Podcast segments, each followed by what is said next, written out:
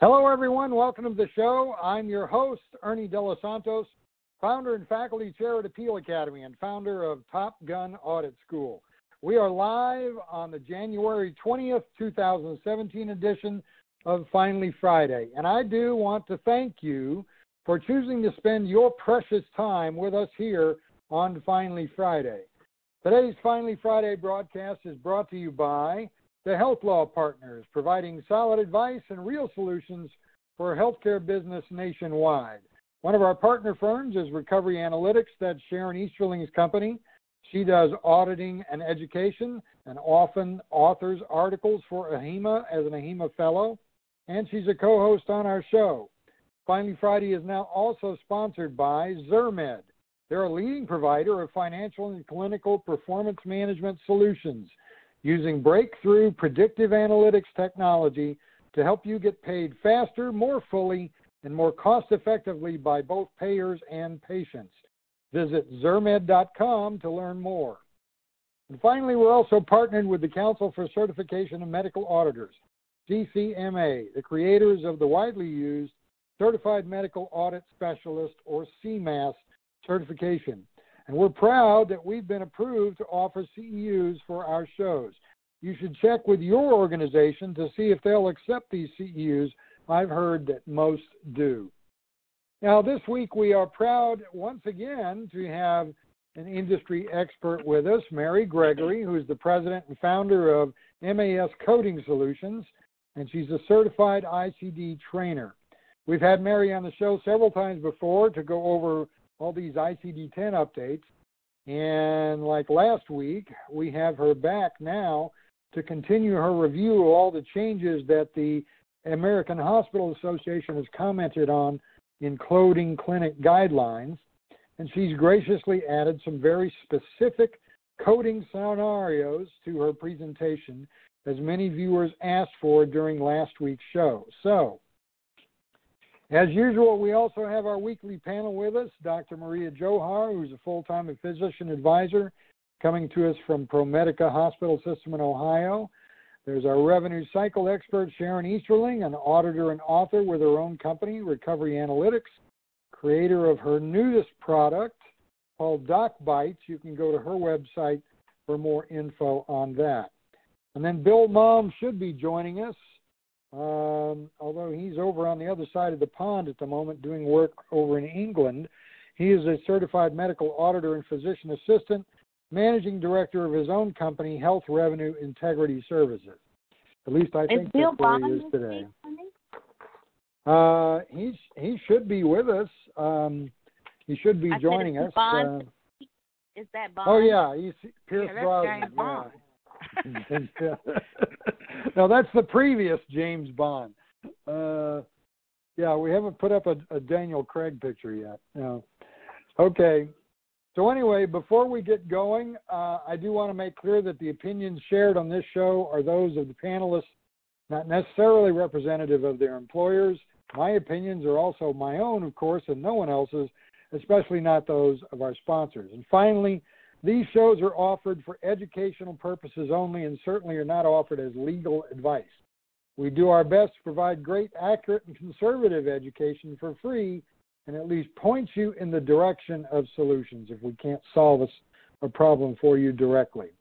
Okay, so before we get started, for those of you who are new to the show, I do want to take you over and show a uh, page on the website first. Uh, if I can get this once again working. So let's see if I can get to the site. Here we go. Uh, if you are new to using the room, you might want to go on here and look at appealacademy.com. Go to any page on the site, and if you scroll down, you get to this meeting room instructions box right here. And if you click on that, it tells you how to use all those little green buttons at the top of your screen. In particular, you're going to want to open the chat box because sometimes there's uh, good answers going on in there, questions and comments, and even sometimes a separate con- conversation. Uh, but anyway, that is a public room. Please keep your comments professional uh, and, um, of course, keep in mind there's all different kinds of people in there. Uh, so, anyway, and then there is a way for you to zoom in on the screen if we are not zoomed in enough for you on something. There's also a list of participants. You are usually the one at the very top of the list. If you point to you, a little box will uh, pop up and it gives you a chance to uh, put in your name if you want to. You don't have to. You can see in the participants list. Some people do, some people don't. It's up to you. Okay. Oh, also on um, this week on Finally Friday, every week we always have the handouts. Uh, so if you scroll down on the page, you can always see the handouts, which are ready to download right here. More information on how to enter the meeting and all that. There'll be a replay of this week's show posted here just after the show. Podcasts will also be list, uh, posted. That is actually listed in iTunes. You can take those with you in the car or on your phone or whatever. Um, here's the CEU certificate, and then there's a preview or, or a replay of last week's show there. If you want to see any of the previous shows, you just use that link at the bottom of the page or go to Finally Friday menu, click on past weeks on Finally Friday, and that will take you to our archive where every show has its own page. They are listed in uh, chronological order, the latest ones first. You can also search for subjects on the site in that box right there. It wants you to put in a category or tag. Just ignore that. You can put in one word or name, and it will show you everything it can find on our site. Okay, so enough of that. Let's uh, let's get back to the uh, yeah sure Ernie. Get back to the show, and um, there we go. Okay. Used to not show all that tab stuff when I moved around, but anyway, now it does. Anyway, so uh, just a couple few bits of news before we get started here. I do want to remind everyone that we still have the OPPS Final Rule webinar for free up. That's uh, about an hour and a half with Bill Malm and Jugna Shah explaining all that. Uh, as we said, that's free, made possible by our sponsor, Zirmed. That's still on our site. This was something that came up this week. Bill and Sharon uh, both thought this was something we ought to be be pointing out to people how um, cognition is getting more and more reliable. Uh, and IBM has apparently invested heavily in that with their IBM Watson you know that's their supercomputer, and apparently they have a uh, some software on it that uh, works on the health health industry. So I don't know exactly what all that means, but it looks like all that stuff is coming soon uh, to a hospital near you. There's a report that's in the handouts today. There was also this that came out this week where CMS is basically telling uh, vendors that they want them to stop uh, basically putting roadblocks up uh, for data. Um, uh, what's the word I'm looking for? All of a sudden, I can't think of it. Uh, just being able to exchange data in between applications, in between hospitals, in between different EMRs. So they've actually interoperability. interoperability, yeah, that's the word. So anyway, there's the link to the original article. Thought you might want to uh, hear about that because it's included in uh, some recent legislation that came out. Uh, also, this is um, this is another one where they're talking about don't get in our way about um, uh, sharing data. And this was on the CMS blog. And Go I ahead, just Sharon. wanted to mention that, that Watson side, um, Watson is absolutely fabulous. If you get an opportunity to do a demo of Watson, I would highly encourage it. Um, it can analyze huge volumes of data in seconds, uh, especially huh. if you're looking at ambulatory, um, you know, getting ahead of some of the macro and population health stuff. I saw it at AHIMA in um, October, I think it was. Absolutely fantastic tool. Hmm. Well, it should be able to do an awful lot pretty fast. It is a supercomputer, so and uh, they're just getting smarter and smarter. It's a little scary sometimes, but anyway. Okay, uh, thank you, Sharon. Okay, so last week we had uh, Mary with us talking about these major coding changes, which are basically the most significant changes in the last 20 years um, in uh, how to do coding, uh, and we had uh, so much discussion about um, some of the scenarios, and people were wondering, you know, well, how does that really uh, have an effect, in particular because the coding changes may change the DRGs, of course, which changes reimbursement, which also makes for even more targets um, when you're talking about auditing. So we invited her to come back uh, this week and do part two. Uh, and of course, this is not anything that uh, you should be taking lightly, even if you're not a coder. Uh, people need to understand that these changes are happening and it's going to affect how documentation is done. And I'm not talking about just physician documentation, as we were talking about last week. Uh, you're going to have to be prepared to defend some of these things uh, depending upon how you do the coding. So you better there there needs to be good notes taken about the coding as well, uh, even though that's not included in you know physician documentation. But there are things that you're going to have to pay attention to, and you you've got to start doing this now. It's not something you can just uh, put off or or think you wait until you get audited. So with that. Um, Ernie, before Mary gets oh, started, yeah, I just right, want to do that right. quick JW ahead, update. So we have polled as many MACs as we can get hold of for JW. There is no consistent guidance out there, but there is a pattern of behavior when involved in the charges associated with splitting the line between the JW, the amount wasted, and the amount delivered, they are not expecting a nominal charge. They are not expecting a penny charge. They actually want you to split that dollar amount. So if the drug costs $100 and 80% was given and it was $80. That's what you should have on the non JW line and $20 on the other one. So that adds another curve to this whole uh, problem, and that was uh, in a couple of different MACs uh, websites. The other thing was Noridian did have a publication on their website after they asked the teleconference um, and they have indicated that the JDW obviously has to be consistently applied, but that brings us back to the question if you don't do it at all, is that consistently applied? If you do do it, um, we have other MACs that are saying they expect to see it on all G&Ks. So this is still a question that has not been answered by CMS, nor are we getting any specifics from the, from the MACs. And finally, in terms of documentation, only WPS has actually said what they wanted, which is the reason for the wastage and all of that.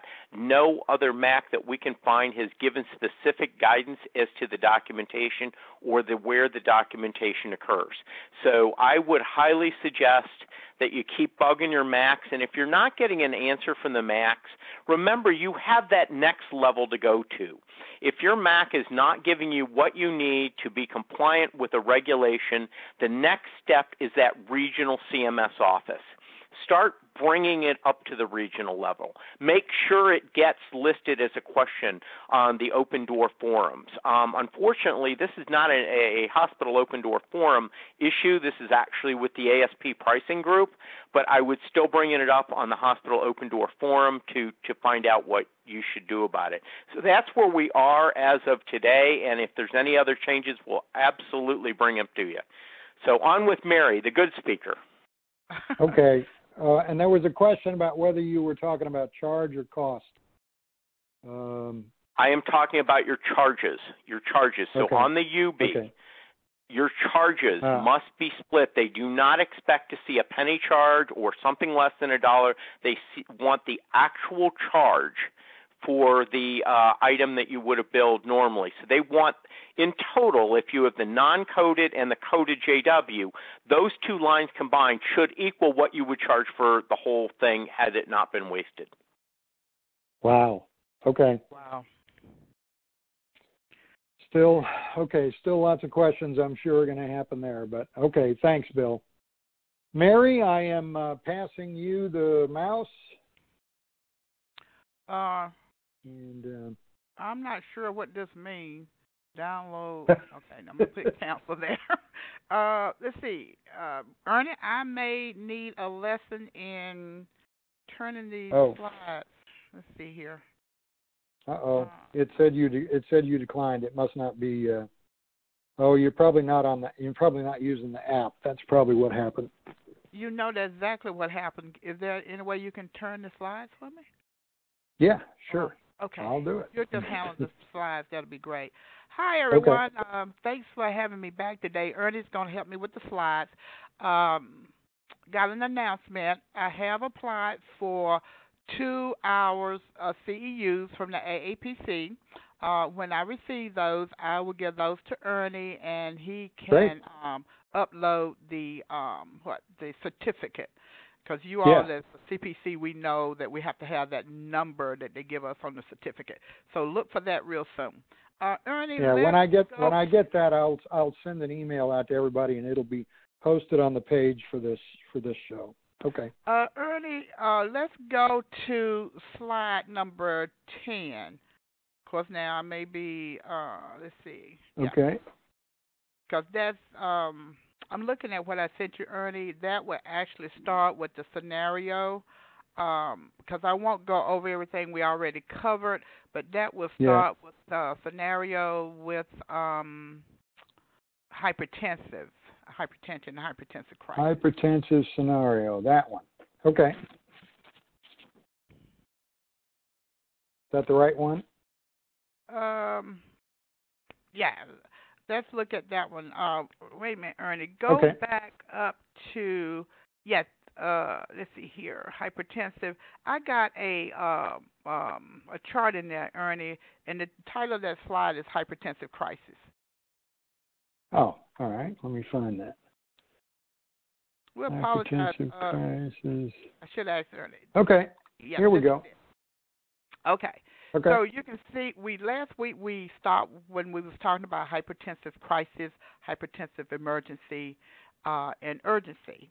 And of course, we have new codes for that. And notice we got to use an additional code to identify the presence of hypertension. So if your patient come in with a hypertensive urgency or crisis, you also have to use an I-10 code as well, the appropriate I-10 code. If we go, let's go to the next slide, Ernie. Ernie, this is what okay. I want to uh, show you.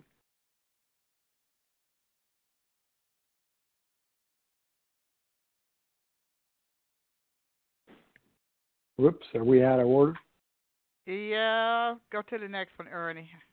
I'm not really sure uh, where we are with all this. There we go. That's it. Okay. So I gave you an example. If the patient was admitted with an exacerbation of systolic heart failure with hypertensive crisis, the guideline says you will go the the principal diagnosis will be dependent on the reason for the admission. And I want to show you how this could look or how this could uh, play out. So if your patient came in and you had a principal diagnosis of I-16.9 and you you you list your systolic heart failure because it's acute as your secondary, now you're going to go into DRG 304, which will give you a much higher weighted MSDRG. If you hmm. choose to use DRG, if you want to go the other way and put the CHF first and use your hypertensive uh, as your CC, then of course you're going to go into 292. So you have a hmm. little less payment uh, on that. So you can play around with these when both are present on admission and both are equally treated. And the I 16.9 can be a principal or it can be a secondary. Uh, and so remember, CMS says there's nothing wrong or immoral or illegal about you getting the best reimbursement as long as documentation support what you're doing. So I just want you to see the reimbursement difference uh, mm. in dealing with this um, hypertensive crisis, urgency, or whatever it may be, with an acute CHF or any other uh, major CC. Because remember, hypertension have just two MSDRGs, 303, I believe, and 304. 304 and 305. I'm sorry, I said that backwards. So 304 says with a major CC, and I think 305 said without a major CC. You may have your book there, and uh, of course you can let me know if I'm wrong on that. Let's go to the next one, Ernie, because I don't. Did, did we talk about MI, Ern? I can't remember. Uh, don't believe we did. Briefly. Okay, let's go to the next slide. So the MI slide should be after that one. I should have accepted that. Uh, I should have asked questions. One of the um, one of the problems that c- it could be a problem. I don't think it's necessary. It has to be. We are dealing with. Uh, we know with ICD-10, the time frame change for when we can code an acute MI. It's, uh, you can code an acute MI within 28 days. Uh, a lot of people were struggling because when you went to the official coding guidelines, it kind of indicated that anytime the patient came back in with an MI uh, as a secondary, you would code it as acute and so uh, it will give you a major CC. So we was all struggling: should we do this? Should we not do this? So what the coding uh, clinic did was they said, look, we're going to put this in the same category as any other secondary diagnosis, and that means that it has to meet this definition of a secondary diagnosis. Is it clinically evaluated, or was it therapeutic treatment given, or was there some type of diagnostic p- procedure? Did it extend that patient LOS, or did it increase nursing care? And so, if if your MI, if your patient came in with pneumonia, and they had an MI two weeks ago, and the physician documented that the patient had an MI two weeks ago, it's rare, you know, the physician will actually say oh, acute MI. They may just say MI two weeks ago. They may say acute MI two weeks ago. And now, as a coder, like I said, we would be struggling with it.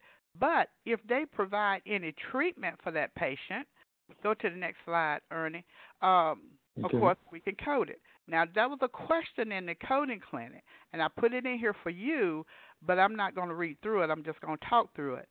Um, so what happened is when that patient come in, and if they get any type of medication, it appears that you can code um, the MI. Because the questions, uh, Ernie, go to the next slide. And remember, mm. this is going to apply whether the patient was readmitted to another hospital or was the patient transferred to another hospital. Remember in I 9, we had this rule, and it said that if your patient was in hospital A, with an MI, and was transferred to uh, hospital B, hospital B will automatic code that MI. Now, they didn't have to necessarily have to code it as a principal, but they could code it as a secondary. In I 9, they also would not allow us to code the MI as a uh, acute MI if they went to some type post acute care setting. With 10, all of that changed. So if your patient is in hospital A and is transferred to hospital B, then hospital B must give the patient some type of treatment for the MI. And of course, we know that they are, and that will not be hard to meet. If they go to a nursing home within that 28 days, that nursing home under ICD 10 guideline could also use uh, code the MI as long as they are providing some type of treatment for the MI. What mm. I did, what I struggled with at one time was what is treatment for an MI? Uh, you know, maybe they're on medication. Uh, they may not necessarily do a heart cath. What? How does it increase nursing care? Those are very hard questions to uh, ask and sometimes to even answer. So, to me, and I think we may have some physicians on the call, and Sharon and Bill can jump in at any time, uh, or we can say questions until the end. When a patient is coming in two week post MI, surely it's going to affect the way that patient is treated. Say, but I think what we are finding out to when I talk to people sometime is this: they want the physician to document, I am treating this acute MI with da da da da da, and they're not going right. to say that for us. Who was right. That? I think, uh, yeah, this is Dr. Johar. Uh, yes, we do uh, let our physicians, uh, or we encourage, um, highly encourage our physicians to write it out in their progress notes to say what is uh, their thought process and what exactly are they doing for the MI or the okay. recent MI. For the recent MI. Uh, so we yes. had this uh, question. Thank you, Dr. Johar. So we are trying to educate physicians to actually make those statements because people feel yes. more comfortable when you make the statement. And then right. the coders are more comfortable. Yeah, the mm-hmm. coders are more mm-hmm. comfortable coding from that once the physician has uh, placed it once in the progress note to say this was the recent situation and this is what they are using to further monitor, assess, evaluate, and treat the patient given the current circumstances or readmission. Right. Okay. Thank you, Dr. Mm. Johar. The question in the coding clinic state that a patient was three weeks, and it may be on uh, uh, Ernie, your your slides a little bit different. I'm kind of using my computer, and our slides huh. are not um, uh, coordinating some kind of way.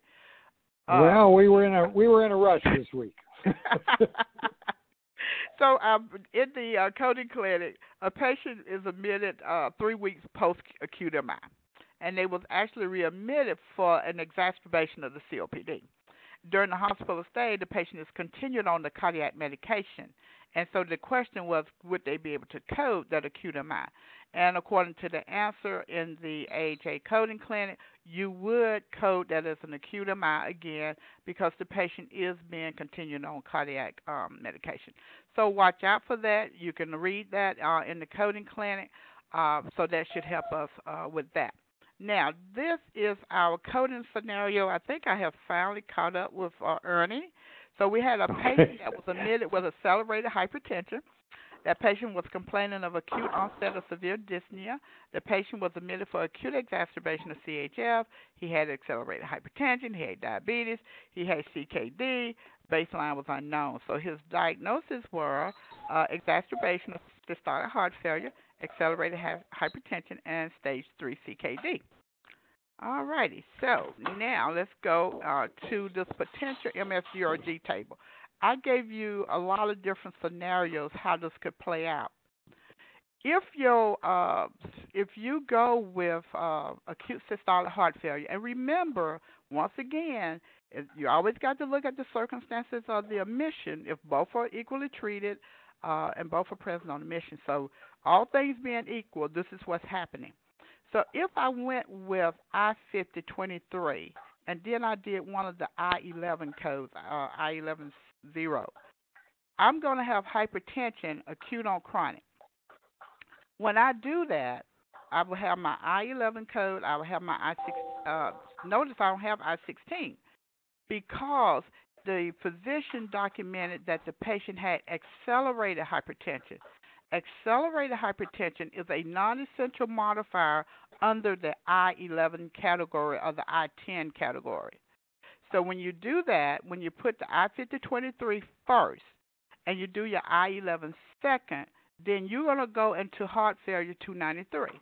Now, we really cannot do that uh, with the I-5023 and the I-11 because you have a coding guideline that tell you the I-11 has to go first.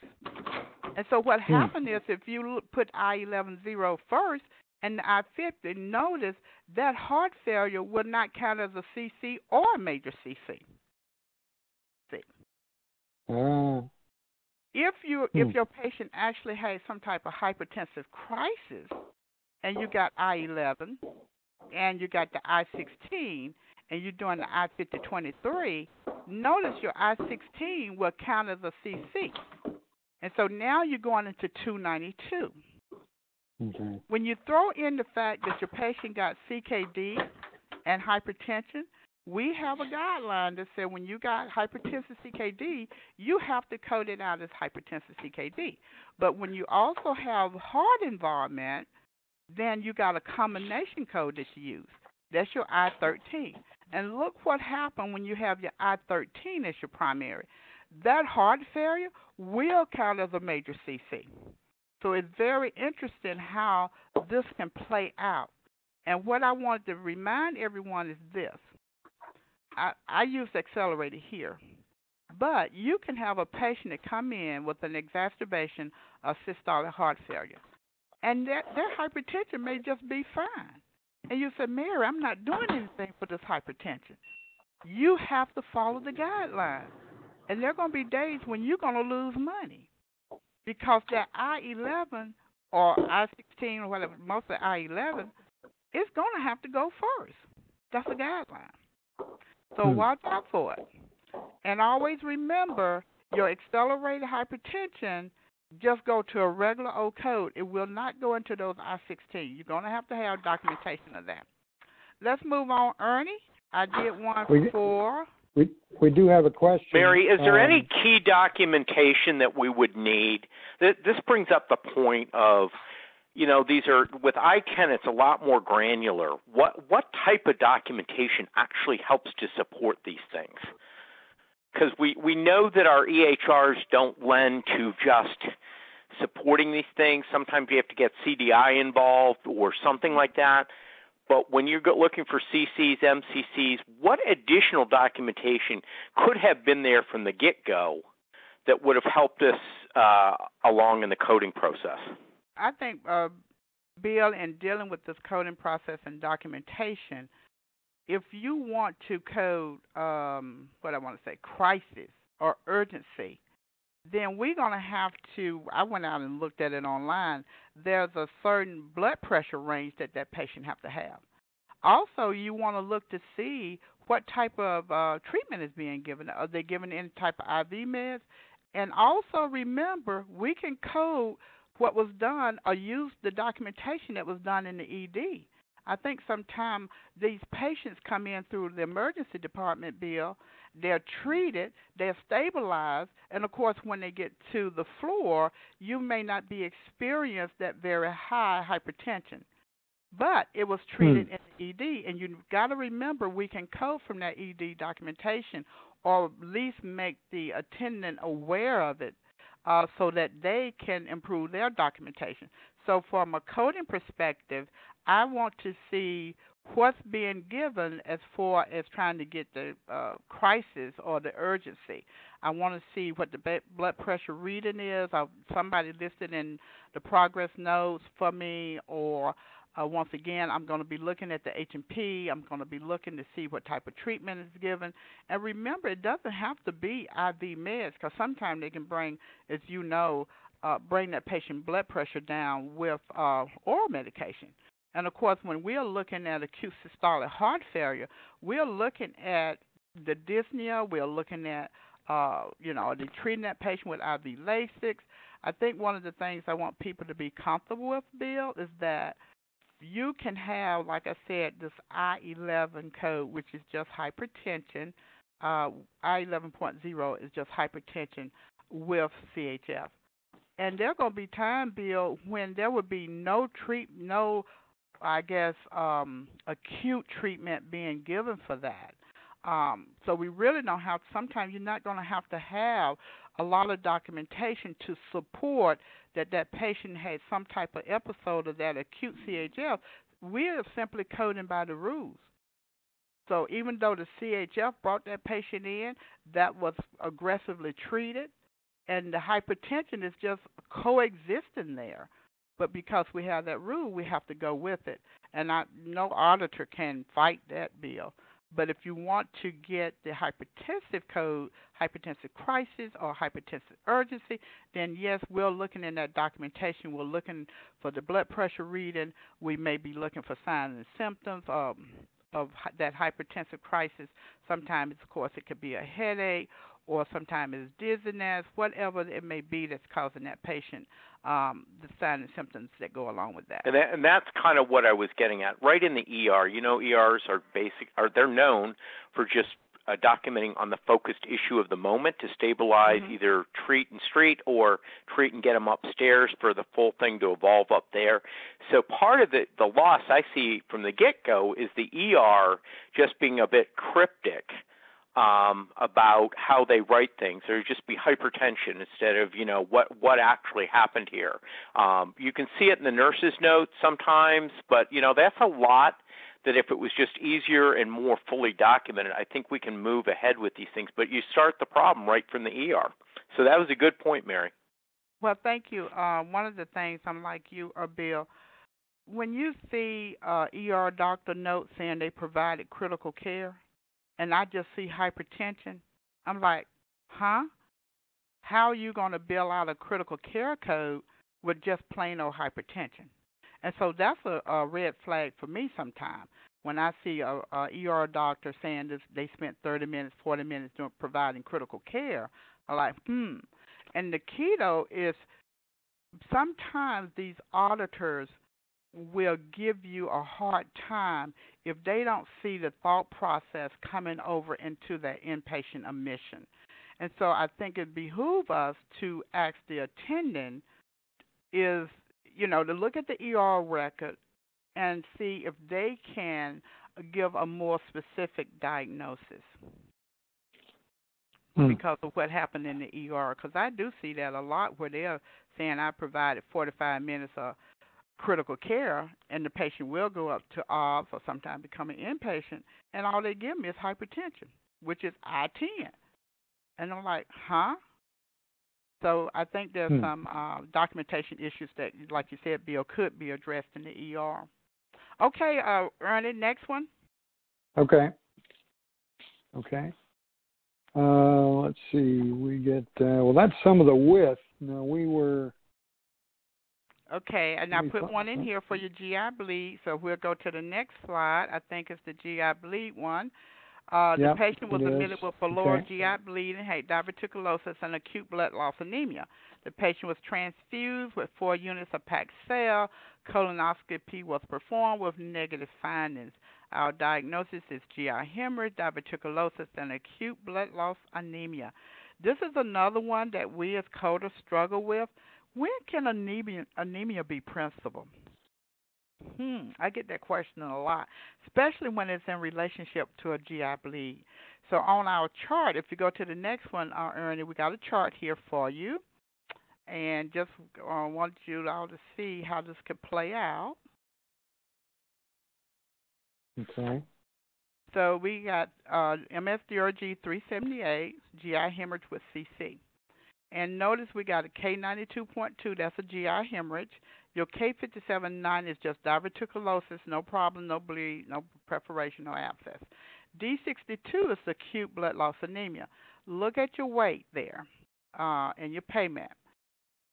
When you hmm. make K5791 principal, that's a diverticulosis a hemorrhage uh, with hemorrhage, and you got your acute blood loss anemia. Notice your DRGs are the same. What happens when hmm. you have the blood loss anemia as a principal and you have K5790 as a secondary? Now remember, K5790 is just plain, you're just saying the patient got diverticulosis, it's no problem. You go into 812, look at the reimbursement and the relative weight. If you made the uh, acute blood loss anemia principal, and then you have the diverticulosis with bleeding, look at what happened to your MSDRG. It go to 811. And um, and I'm not sure if Dr. Johar could speak to this, but I know as a coder, we really struggle sometimes with when that patient come in. A lot of times they may actually present with the anemia. They know they have anemia, so they give them the uh, packed cells or transfuse the patient, and then they go on a quest to see what is causing it and sometimes they'll find out it's a GI bleed or whatever the case may be. And so the coder's like, okay, when when would we do a, a anemia versus a, a GI bleed? Because it can significantly, uh, you know, affect reimbursement. So kind of look at that. And notice we said that the, the colonoscopy was um, negative. For me as a coder, if I had a GI bleed and a negative colonoscopy, I would probably, and this just me, and it may not be that I would, depending on who I'm working for, they may not want me to do this. They may say, look, Mary, the rules say you can hook these two together. We're going to hook them together. And uh, but I might want to on my own. If I'm doing it on my own, I may say, hmm, I'm going to get the physician to nail the coffin shut so that mm. when an auditor come in, they won't be able to take it away. And I may query them and ask them if the uh, bleeding is associated with the diverticulum. It's just a way of really audit proofing your coding. You don't have mm-hmm. to, but you can if you want to. What else we got, uh, Ernie? We had diabetes with all their conditions. let's skip down uh Ernie to now it's 22 on me, but I'm not sure. I skipped about two slides, Ernie. Uh, another scenario, diabetes scenario with type yes. 2 mm-hmm. diabetes. Mhm. Okay. Diabetes scenario. Mhm. So we got a patient that was admitted with type 2 diabetes with hyperglycemia, had a right diabetic foot ulcers with questionable acute osteomyelitis, which could be the reason for the hyperglycemia, and patient has a known history of neuropathy. The patient was treated with IV antibody, IV insulin to bring diabetes under control, discharged to be followed in the wound care center. So our diagnosis codes, and I just put them on this slide this way, this may not be the way it play out depending on your documentation. So we have hyperglycemia, we got a diabetic foot ulcer, of course we got the foot ulcer code, uh, unspecified severity, diabetic polyneuropathy, and E1169, diabetes with other specified um, uh, complication because that's where it goes when you got an osteomyelitis. And hmm. so we go to our next slide, and we're going to see what how this play out with your medical MSDRGs. As you notice, E1165 and E11621 and E1169 all goes to um, MSDRG 638. The only time that MSDRG is going to change is if that neuropathy is the principal.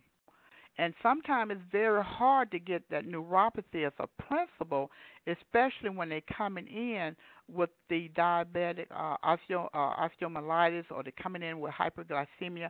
Because remember, your principal diagnosis is the condition established after study to be chiefly responsible for bringing the patient to the hospital. Not too many people come in a lot of times with just a neuropathy unless they're having a surgical procedure. And so you got to look at it, uh, say, okay, would this patient have been admitted if they did not have the osteomyelitis or the hyperglycemia? So let's look at also let's look how some potential potential surgical MSDRGs could pay, play out. Once again, the code, your diagnosis code of E1165, and I just did a little toe amputation. I didn't do anything major here. Uh, of course, once again, depending on the type of procedure that is performed, uh, some of these could change. Uh, E1165, which is your hyperglycemia, E11621, which is your diabetic uh, foot, I believe, and E1169, the osteomyelitis. Notice, and you had an amputation of the toe, they all go to 617. And notice your weight and your payment. Now, of course, your payment could be higher or lower depending on your rate uh, for your hospital. Then look what happened um, with uh, the neuropathy. You get a 041, which is a much higher weighted MSDRG. So once again, from a coding perspective, we are going to be looking at that documentation to try to determine what truly brought this patient to the hospital, or like one of my CDI friends used to say, what bought the bed? What is paying for the bed?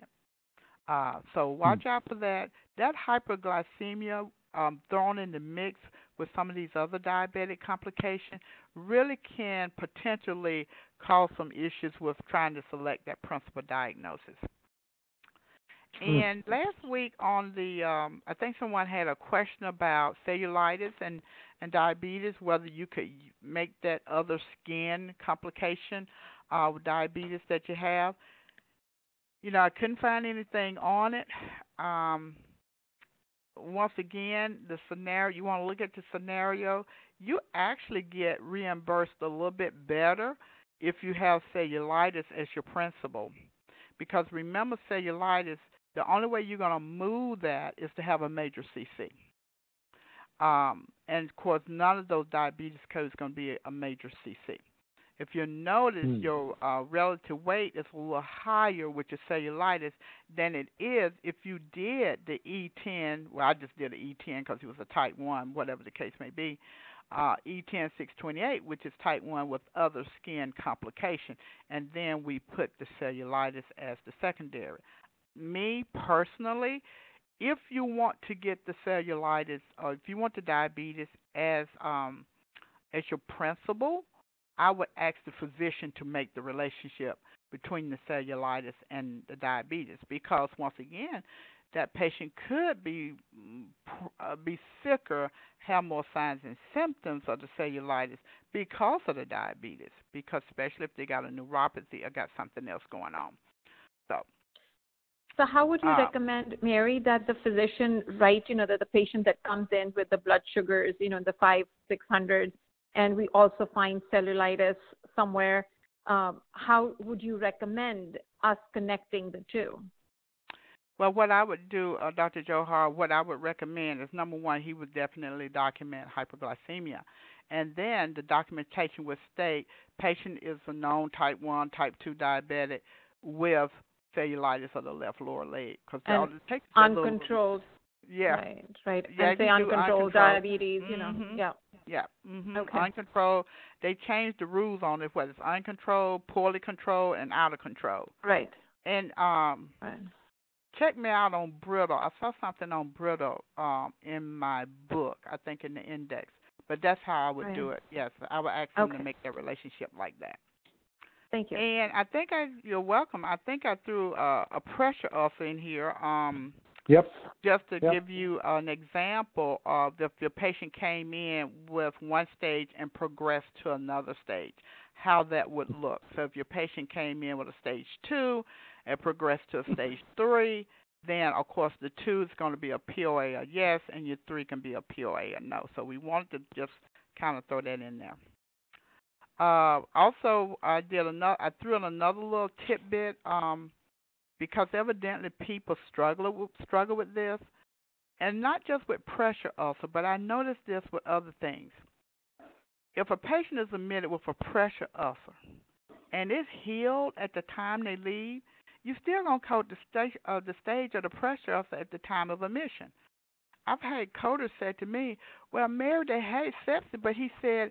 um it was uh controlled you know the sepsis had been cured or it's no longer a problem at the time of discharge. And i said that's what you want. That's that's the whole reason of putting somebody in the hospital. If they got sepsis you want to treat them and you want them to not have sepsis at the time of discharge. So remember we're going to code based on what's happening at the time of admission. And we want people mm. to be well when they leave the hospital.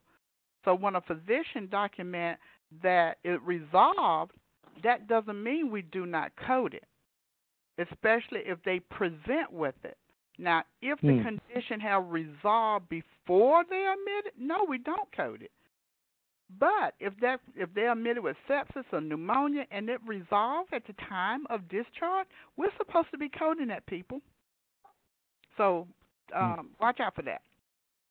Okay. The other one that All we right. wanted to talk about was high risk OB, uh, I believe. Yeah. Okay. So I think we mentioned this just a little bit uh, last week. I'm not sure. Uh, category uh, codes from category O nine supervision of high risk pregnancy uh, intended for use only during the uh, the um, uh, prenatal period that the patient is in. That's before they have the baby. Uh, complication during labor delivery episode as a result of high risk pregnancy assigned the applicable complication code. Basically, all they're saying to us is this don't have O09 as a principal on the inpatient because you're going to get the edit that said unacceptable principal diagnosis.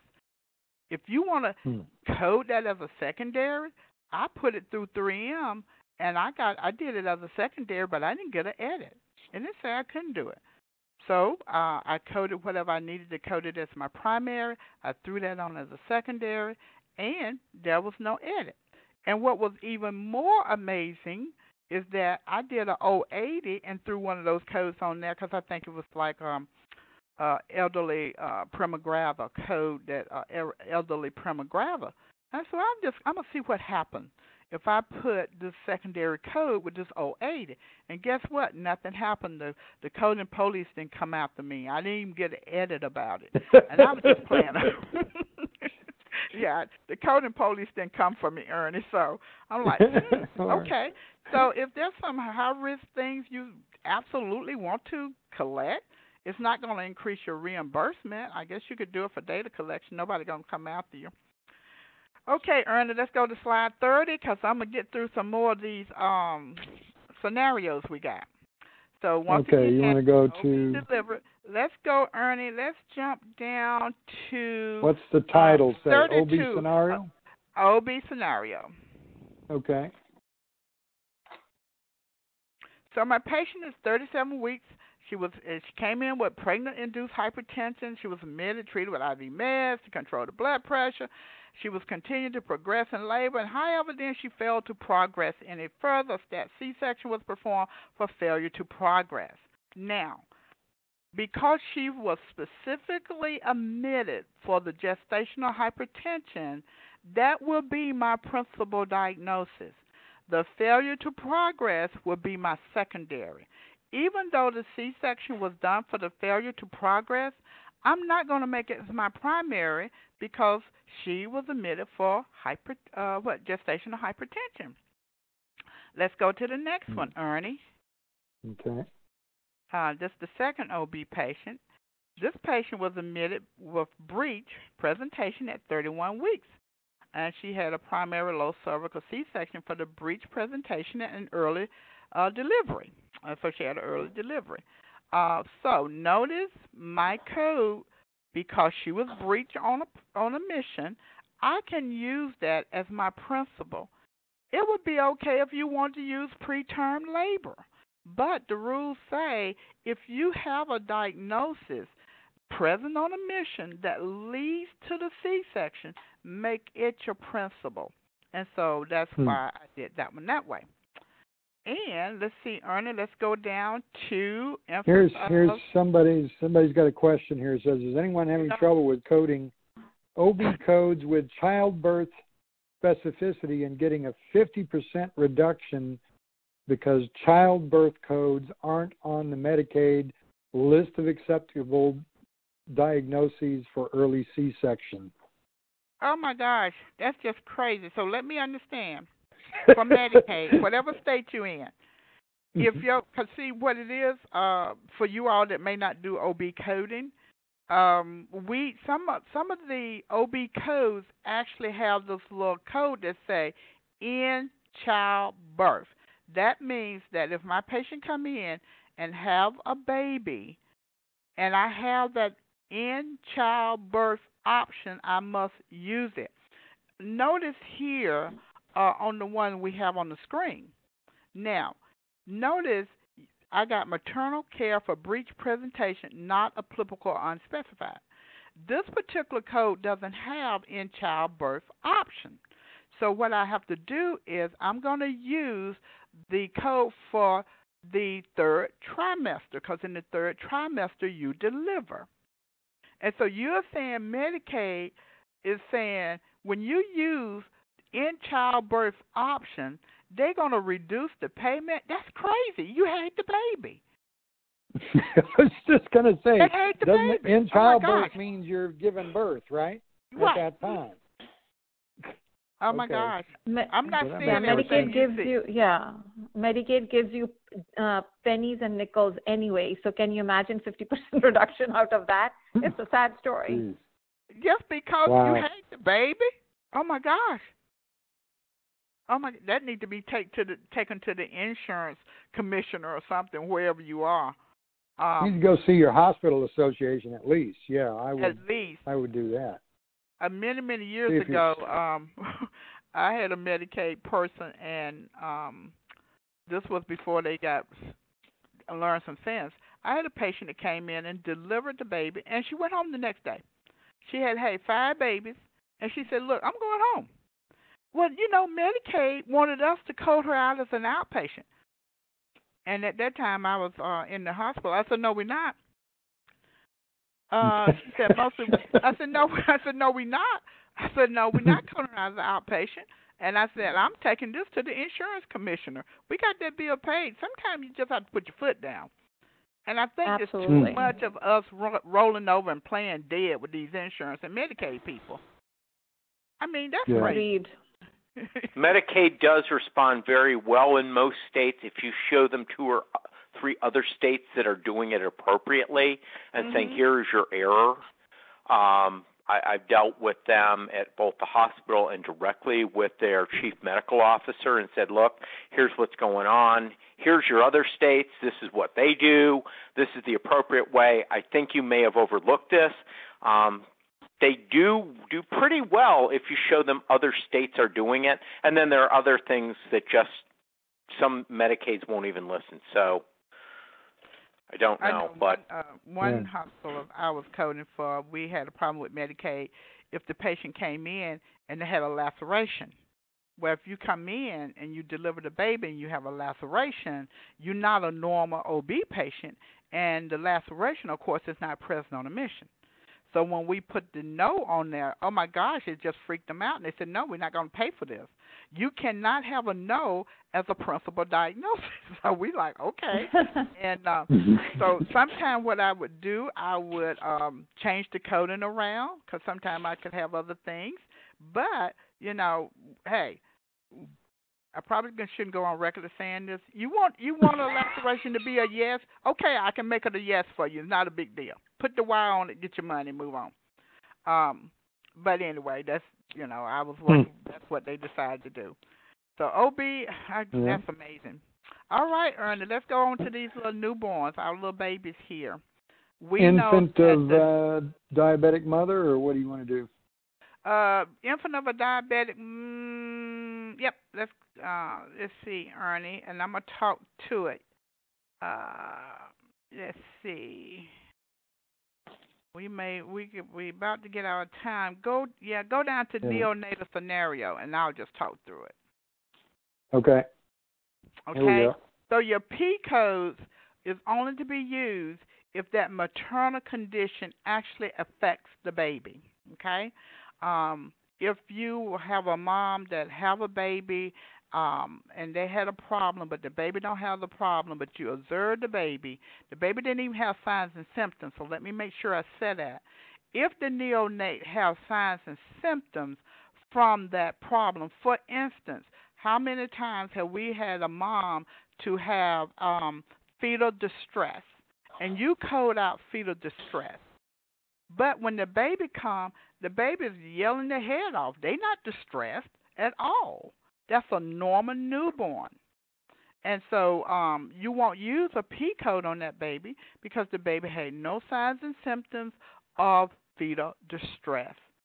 Uh, so watch out for that. You must, in order to code those P codes, your baby must have some signs and symptoms. Now, in this uh, scenario we got here, we got a full-term newborn born to a mom that was oxycodone dependent uh, for low back pain. That infant tested positive for narcotics. Anytime the patient that neonate tests in, uh, positive for drugs, then you're going to use the appropriate P code. Now they got ones uh, that they can test positive. They got a very specific code for cocaine. Um, this one here is for a non-narcotic, uh, a prescription med, I believe it is. So whatever the medication is that the baby is being affected by, then you're going to pick up the P041. P041 can never be a primary diagnosis. It's always in the secondary slot. Okay? And uh, you can, especially on the Z3800. So if your mom deliver that baby, you're going to code a Z3800 or Z3801, then the P code can never be a principal. However, if the baby is discharged and readmitted, and you're not going to have the newborn uh, code on there, of course, it could be principal. Let's look at our next scenario. So we got Okay. a full-term newborn. He was born to a GBS positive mom. We're going to observe for any symptoms or infection. The baby was cleared to be discharged home with mom on day number two without signs of infection. But see, they wanted to observe the baby. But the baby didn't have a fever. The baby didn't have a temp. They know that if that mom is GBS positive, there are times that baby can be affected. So you may see them saying, "We're going to put the baby in a little bit of isolation, whatever the kind uh, whatever the case may be." But the baby didn't really have any signs and symptoms. So once again, we got our full term uh, newborn code. I've got the wrong code here. Uh, that should be Z38. and then we got our observation for suspected infection on that one. Send that to Ernie. Uh, that one has Z38. Yeah, okay. So, full term newborn vaginal delivery and your observation because the baby did not have any signs and symptoms. If the baby has signs and symptoms, you're going to use your P code. Uh, excuse me, if the baby has signs and symptoms, then of course you can code those signs and symptoms as well, or you can code your P code. Uh, hmm. full term, exceptionally large baby born to a gestational diabetic mom treated with insulin during the pregnancy will observe for hypoglycemia. Patient did not demonstrate hypoglycemia. There's a coding clinic that tells you anytime the uh, physician document a large baby on a diabetic mom, be it gestation or they was pre-existing diabetes, then you are allowed to use that secondary code. And so in this case, she was a gestational diabetes. In 10, you have a code for pre existing diabetes, and you also have one for gestational. And so large babies automatic of a diabetic mom automatic uh, uh qualify for your P codes. Hmm. Um, so Mary, yeah, since we're on the scenarios, yeah, we're good, we're right we already talked about uh, these clinical validation stuff. We already talked about that in previous email. Uh, uh, what last time we talked? Not last time, but before we did an update. I think so we before good. that we were doing yeah. Yeah, we did that. So it was just uh, yeah. This. So the slides are in there, so everybody can take a look at those. Um, and uh, please feel free to send me an email. Uh, if you need uh, me to clarify something, that's fine. Just send me an email. Uh, remember, if you're dealing, if you're doing anything with hospice, if you're doing hospice coding, uh, hospice now will have to follow the UHDDS guideline for the definition. It has to be the condition that causes them to go to hospice. So um, make sure you understand that. And outpatient service applies to everybody. All the guidelines, just some clarification there. Okay. Woo, mm. we made it through today. And okay. time and stuff. Uh, please feel free to call me. Call me. Oh my lord um, email me. I, I got a phone. You know what? I got a phone too. If you want to call me, seven zero four nine four four uh forty five seventy three or something like that. We so feel free to call me, email. The email is on the slide, not the phone number. So anyway, I yeah, had a great time. Yeah. Thank you for having me, um, Ernie. Uh, thank you all sure. for your patience and understanding. Sorry about the slide, but you know what? It's it's Friday. it's Friday, and I pushed her to do this show this week. So, uh, you know, thank you, Mary, for uh, putting up with us, and thanks for coming back and uh, and you know uh, doing the doing the other slides and adding those scenarios in. I I I think those are very helpful to everybody. Okay, well, um, we've gone a little over time, which is pretty normal, but uh, thanks everybody for being part of our show. Uh, we will return next week. I'm not sure what we're going to be talking about, but watch for my email announcements. And thanks for everybody for participating today. Of course, special thanks to Mary Gregory, her company, MAS Coding Solutions, of course, Dr. Johar, Bill, and Sharon for freely sharing their knowledge and experience with all of us. Thanks to everyone who participated in the chat box. And of course, we do always owe thanks to our sponsors and partners the Health Law Partners, Zirmed, Recovery Analytics, and the CCMA because it is their contributions that make these broadcasts possible to be free to all of you. So watch for my emails about the January 27th show. Uh, please share the links with our show to your colleagues and friends. And the last thing I want to share with you is this slide that, you know, you need to be strong enough to stand alone. You need to be smart enough to know when you need help and brave enough to ask for it. So don't be afraid to write to our speakers and our panel. That's why we put up the emails and everything. So anyway, uh, thanks everyone. And remember, uh, there's no dumb questions. Not in coding yeah. anymore. yeah, no dumb questions. None, none at all anywhere. So, okay, thanks very much, everyone. And have a great uh, weekend. Will, Thank you, Ernie. Yeah. Thank you, Mary. You're welcome. Thank you. Thank you all Thank very you. much. Thank you, Bill. We'll see you or all should I next say week. bonds? Bonds the name. Yeah. yeah, every every day, every day I get a new picture because I'm like, see ya, nobody really knows what I look like, and that's very fortunate for them. okay. okay. we'll see you all next week when it's finally Friday. Have a great weekend. Have a great Bye-bye. weekend. Okay. Um, bye bye.